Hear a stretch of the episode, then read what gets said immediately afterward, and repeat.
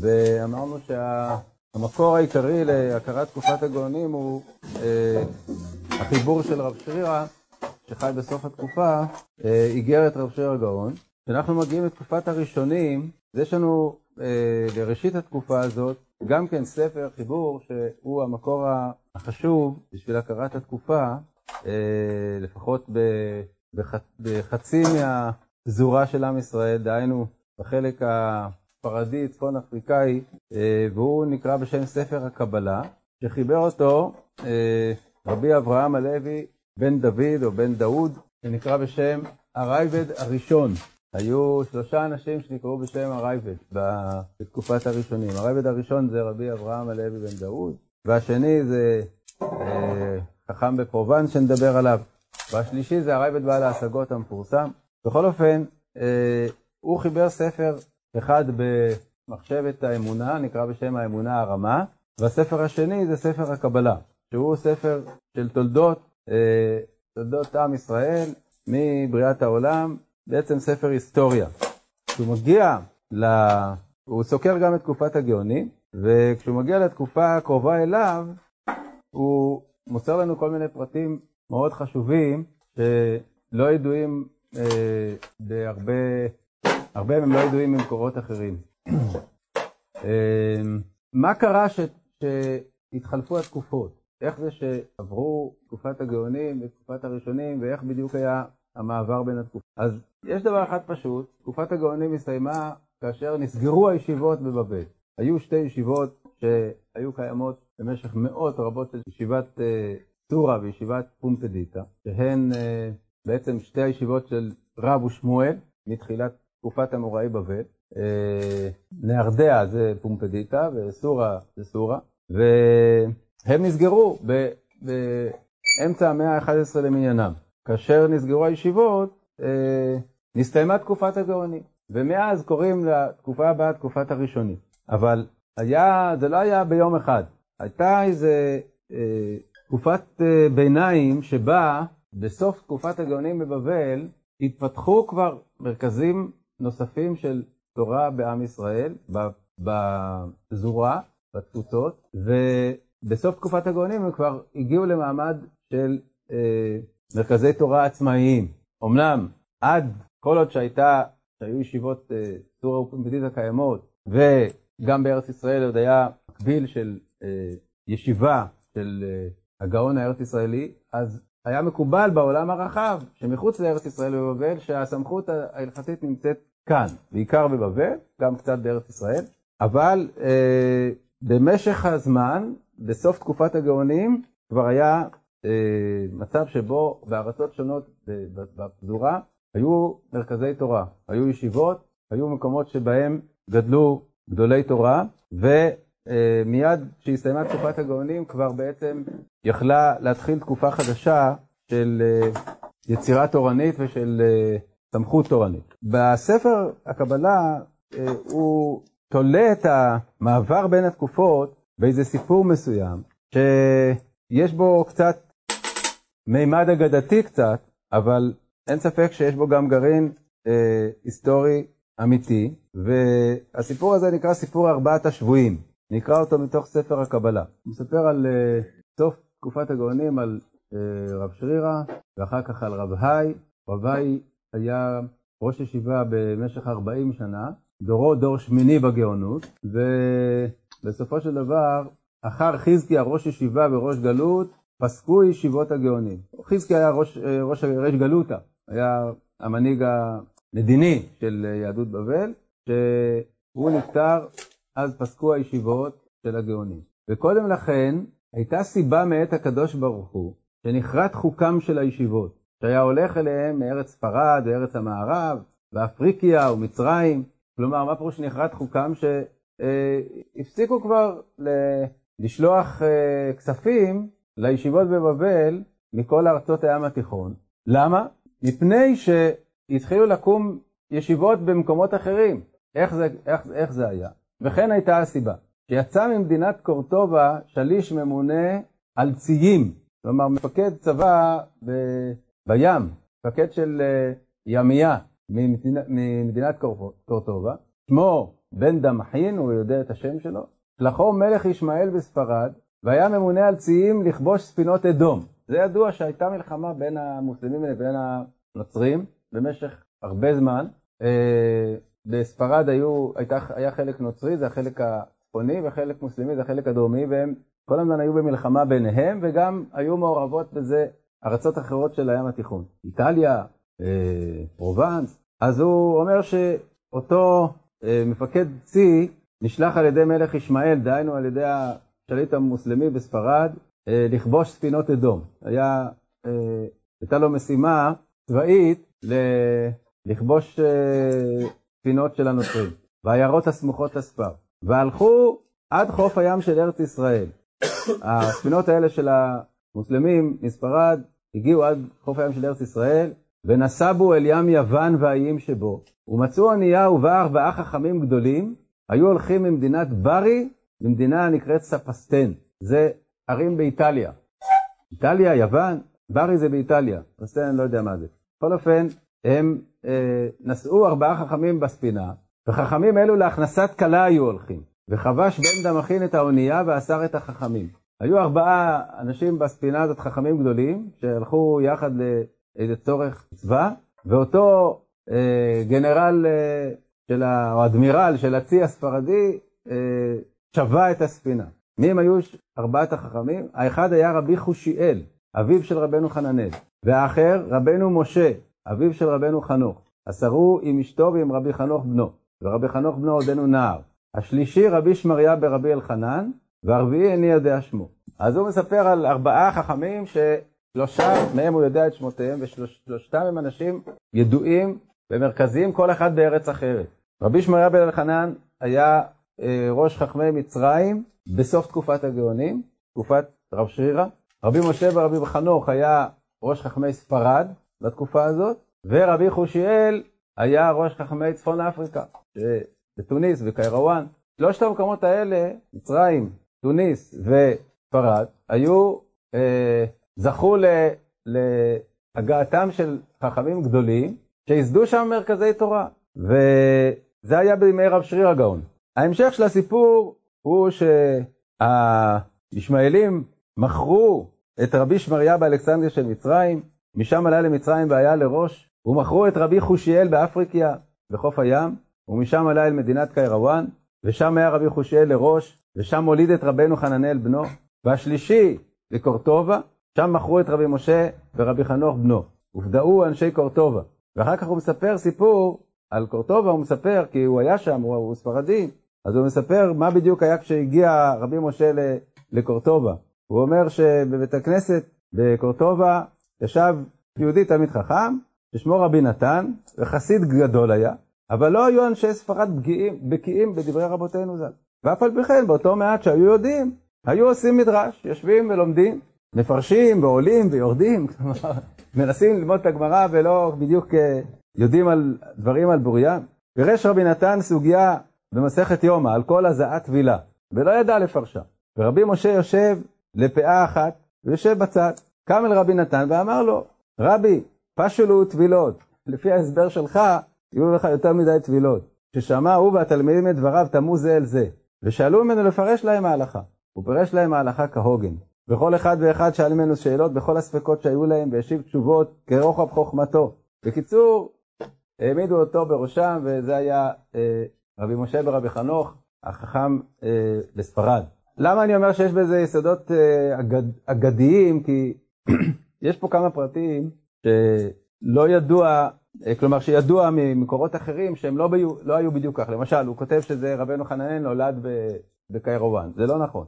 רבנו חננאל נולד ברומי, והוא נקרא בשם רבנו חננאל איש רומי. איפה הוא נקרא ככה? מה? יש מקור שאתם עכשיו אמורים ללמוד אותו. ברשב"ם ובבא בתרא, הוא מזכיר אותו כמה פעמים בשלו רבנו חננאל איש רומי. גם זה מה שאתה אומר נכון. אה, שמכרו אותם, אחד מכרו במצרים, אחד מכרו פה, אחד מכרו שם. יכול להיות שיש פה גם סממנים של אגדה, אבל בכל אופן, מה שברור הוא ששלושת החכמים האלה הם חכמים ידועים, שכל אחד עמד בראש אה, מרכז, בית מדרש, בארץ אחרת, בסוף תקופת הגאונים.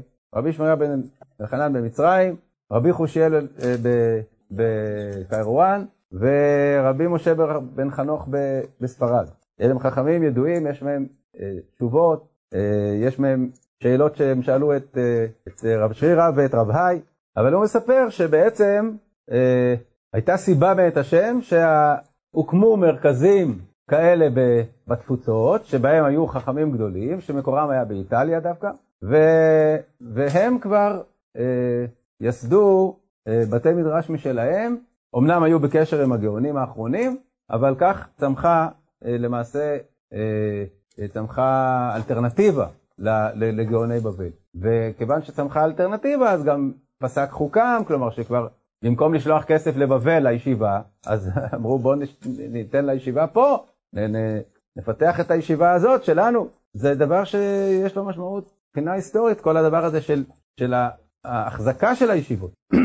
איך, איך באמת uh, התקיימו ישיבות הגאונים? הם uh, היו צריכים uh, משאבים, והמשאבים האלה הגיעו מכל, מכל uh, קהילות ישראל שנזקקו לגאונים, מפני שזאת הייתה הישיבה או הישיבות, שם, שם, שם היה מרכז התורה. אבל כאשר נוצרו מרכזים נוספים אצלם, אז הם לא ישלחו תרומות לבבל, אז יש להם איפה, יש להם איפה להשקיע במקום שלהם. אז זה מה שמספר בעל ספר הקבלה. רצית לשאול משהו? זה מה, ש, זה מה שמספר רבי אברהם בן דוד. לגבי רבי חושיאל זה בטוח, שהוא איטלקי. לגבי uh, רבי שמריה בן אלחנן ורבי משה בן חנוך, אני לא יודע אם יש לזה מקור אחר. יכול מאוד להיות שכן, שהם באמת שלושתם היו מאיטליה, אבל uh, uh, מה שחשוב הוא זה שהם בעצם נשתלים, הם נשתלים בשלוש הארצות האלה. הם, הם לא מבני המקום, הם מגיעים מבחוץ ונשתלים באותן ארצות ומשם מתפתח אה, בכל אחד מהם מרכז. כן. לא, לא, שבוי אביב הוא אפילו לא יודע את שמו, אבל הייתה לו איזה מסורת כזאת, שזה היו ארבעה שבויים. טוב, אה, אז אנחנו, כן, של אגדת ארבעת השבויים זה המקור היחיד. אה, מה שידוע זה ש... כפי שאמרתי, שרבי חושיאל הגיע לקיירואן מאיטליה, זה ברור, יחד עם בנו רבנו חננאל, וששלושת השמות האלה זה שמות של חכמים אמיתיים, חכמים גדולים שהיו בקשר עם אה, אחרוני הגאונים בבבל. אנחנו מתחילים בעצם את תקופת, הגא... את תקופת הראשונים בשני אה, גדולי ישראל, שני חכמי ישראל בצפון אפריקה, שהם, אחד, בנו של רבי חושיאל, רבנו חננאל, והשני, חברו אה, של רבנו חננאל, רב ניסים, שנקרא רב ניסים גאון ב, בספרות, אבל אה, כלומר ב, בש"סים, שהוא נתפס, נתפס ספר שלו שעוד מעט נדבר עליו, הוא נקרא רב ניסים גאון, אבל הוא בעצם לא היה בבבל, הוא לא היה מגאוני בבל, זה כנראה טעות שקראו לו רב ניסים גאון, אבל אה, בכל אופן שמו היה, אצל הראשונים קוראים לו רבנו ניסים, זה לא הר"ן המפורסם שאנחנו לומדים עם הריף, אלא רבנו ניסים אה, בן יעקב מקיירוואן. אז נדבר על שניהם קודם כל. רבנו חננאל, למה אני מתחיל מהם? כי הם חיברו ספרים. לגבי רבי חושיאל, אביו של רבנו חננאל, אנחנו לא יודעים שהוא כתב ספרים, אנחנו רק יודעים שהוא שאל שאלות את אה, רביי ואת רב שירא, ויש אה, יש אה, חליפת מכתבים כזאת ביניהם, אבל רבנו חננאל ורבנו ניסים כתבו ספרים, רבנו חננאל כתב בעצם פירוש לש"ס, שהוא הקיף את אה, רוב מסכתות הש"ס, כנראה לא את כולן, כי בסדר קודשים למשל, אה, כנראה שלא היה פירוש רבנו חננאל, אבל אה, רוב מסכתות הש"ס, וה, והפירוש שלו הוא היה פירוש יסודי, כמו שלנו רש"י הוא פירוש יסודי, שלומדים את הגמרא עם רש"י, כך בספרד ובצפון אפריקה במשך דורות למדו את הגמרא עם פירוש רבנו חננאל, וזה אה, חשוב מאוד בשביל אה, להבין את אה, מקורות, ה, מקורות הראשונים שאחריו, כי הריף או הרמב"ם, הם לא למדו גמרא עם רש"י, הם למדו גמרא עם רבנו חננאל, ולכן חשוב מאוד לדעת שהתפיסה הראשונית שלהם של הגמרא הזאת הייתה מה שרבנו חננאל מפרש בפירושו. ורבנו ניסים כתב גם הוא פירושים על מסכתות, אבל כנראה רק על מסכתות בודדות, ולא הגיעו לידינו אף מסכת שלמה שלו. לעומת זאת, הוא כתב ספר נוסף בשם מפתח מנעולי התלמוד, שהוא כן הגיע אלינו. הספר מפתח מנעולי התלמוד הוא שבכל מקום שבגמרא נזכרת סוגיה ממקום אחר, כאילו כדבר ידוע, אז הוא מסביר מהי הסוגיה הזאת, מה, מה זה הדבר הזה, איפה זה מופיע. בקיצור, הוא אומר על זה כמה דברי הסבר. זה ספר שהוא כאילו לא כל כך מחדש, הוא מפנה אותך ממקום למקום, אבל אדם כמו רבי ניסים, פה ושם זורק כמה מילים שהם גם כן מבחינת חידוש, ולכן זה ספר חשוב. הספר השלישי שהוא כתב נקרא בשם מגילת סתרים, והוא נזכר על ידי ראשונים, אבל גם כן לא הגיע לידינו בכלל, אלא רק אותם המובאות שהראשונים מביאים. מגילת סתרים זה כנראה היה ספר, מה שנקרא בימינו מחבר שכותב על נושאים שונים, סימנים. סימן א', על סוגיה הזאת וזאת, סימן ב' על סוגיה הזאת וזאת, לא לפי סדר הש"ס, לא לפי סדר uh, ענייני של uh, נושאים, אלא הוא כותב על סוגיות שונות. והוא קרא לו מגילת סתרים כי הוא כתב אותו לעצמו כאילו בדרך לימודו, והוא הקיף נושאים שונים מכל, מכל uh, התורה, וראשונים מצטטים uh, מהספר הזה. הרמב"ם uh, מזכיר את רבינו ניסים בכבוד עצום. הוא כותב, הוא כותב uh, במקום uh, אחד שהוא נמשך אחרי רבינו ניסים בצעירותו, כל, כל מה שהוא למד מרבינו ניסים היה נחשב אצלו כדבר שהוא סומך עליו, שזה ככה, מקום אחד בפירוש המשנה הוא מזכיר שהוא מצא שיש לו כתב יד של מסכת בבא בתרא בכתב ידו של רבנו ניסים. רבנו ניסים בעצמו כתב את, ה, את הנוסח של הגמרא, את, אה, את המסכת, והוא מייחס לזה חשיבות, שזה כאילו סמכותי. בקיצור, גם רבנו חננאל וגם רבנו ניסים היו אה, סמכויות בעיני כל אה, הראשונים שאחריהם, באותן ארצות שהכירו אותם, דהיינו בספרד, בצפון אפריקה, במצרים, ורבנו חננאל גם באירופה. למה? כי כיוון שרבנו חננאל היה במוצאו מאיטליה, הפירוש שלו נשלח כנראה לאיטליה מוקדם, ומשם לאשכנז ולצרפת, והוא מוכר על ידי אה, הראשונים בארצות האלה. אנחנו מדברים על המאה ה-11 למניינם. אה, שלושת השבויים הם חיו בסוף המאה העשירית ותחילת המאה ה-11. רבנו חננאל אה, ורבנו ניסים חיו במקביל לרבי גאון וקצת אחריו. כלומר עד אמצע המאה ה-11. רק שנייה, בואו נראה עוד משהו מעניין שכותב בעל ספר הקבלה. הוא כותב שרבי שמואל הנגיד, שאנחנו נדבר עליו בהמשך, לא היום, אה, טוב רגע, זה בתוך אה, פסקה רחבה. ונחזור להזכיר דברי ארץ אפריקיה. אחרי פטירת רב חושיאל, נסמכו במדינת אלקיירוואן בנו ותלמידו רבנו חננאל, ורב ניסים ורבי יעקב בן סהין, שקיבלו מרבי חושיאל. וקיבל רבנו ניסים מרבנו היי, שהיה אוהבו מאוד, ושולח לו ספרים ותשובות על כל ספקותיו על יד, על יד על יד, סליחה. אה, כלומר, כל פעם קצת. ורב שמואל הלוי הנגיד, על ידי רב ניסים היה שותה ממימיו של רבי. רב שמואל הנגיד בספרד היה מקבל מרב ניסים את, ה, את העתקים של התשובות שרבי היה שולח לרב ניסים. כלומר, רב ניסים היה בקשר ישיר עם רבי גאון, ורבי היה אוהבו מאוד, ושולח לו הרבה תשובות, הרבה תשובות על ספקותיו, ורב ניסים היה מעביר את זה ל, אה, לרב שמואל הנגיד בספרד. מה היה הקשר בין רב ניסים לבין רב שמואל הנגיד? הוא מספר פה שהם היו מחותנים. בתו של רב ניסים התחתנה עם בנו של רב שמואל הנגיד. טוב, בכל אופן, אה, על חכמי ספרד נדבר בנפרד. בצפון אפריקה, כפי שאמרנו, קיירואן זה היה בתוניס, היא הייתה עיר, אה, עיר של תורה, עיר של אה, ישיבה. שם היו רבי חושיאל, אחד מארבעת השבויים, ורבי אה, יעקב אבן שהין, זה היה אביו של רבנו ניסים, הם היו בתקופה של רב שרירא, ואחריהם רב ניסים ורבנו חננאל בתקופת רב היי, ורב ניסים היה בקשר הדוק עם רבי. אלה הם שני הראשונים המקשרים את תקופת הגאונים עם תקופת הראשונים בארצות ספרד ושכנותיה. בהמשך נדבר על, על ספרד עצמה ועל אשכנז, גם באשכנז באותה תקופה כבר היו, כבר היה מרכז תורני, אבל הוא לא היה קשור אה, באופן ישיר לדברים האלה, עליהם נדבר בעזרת השם.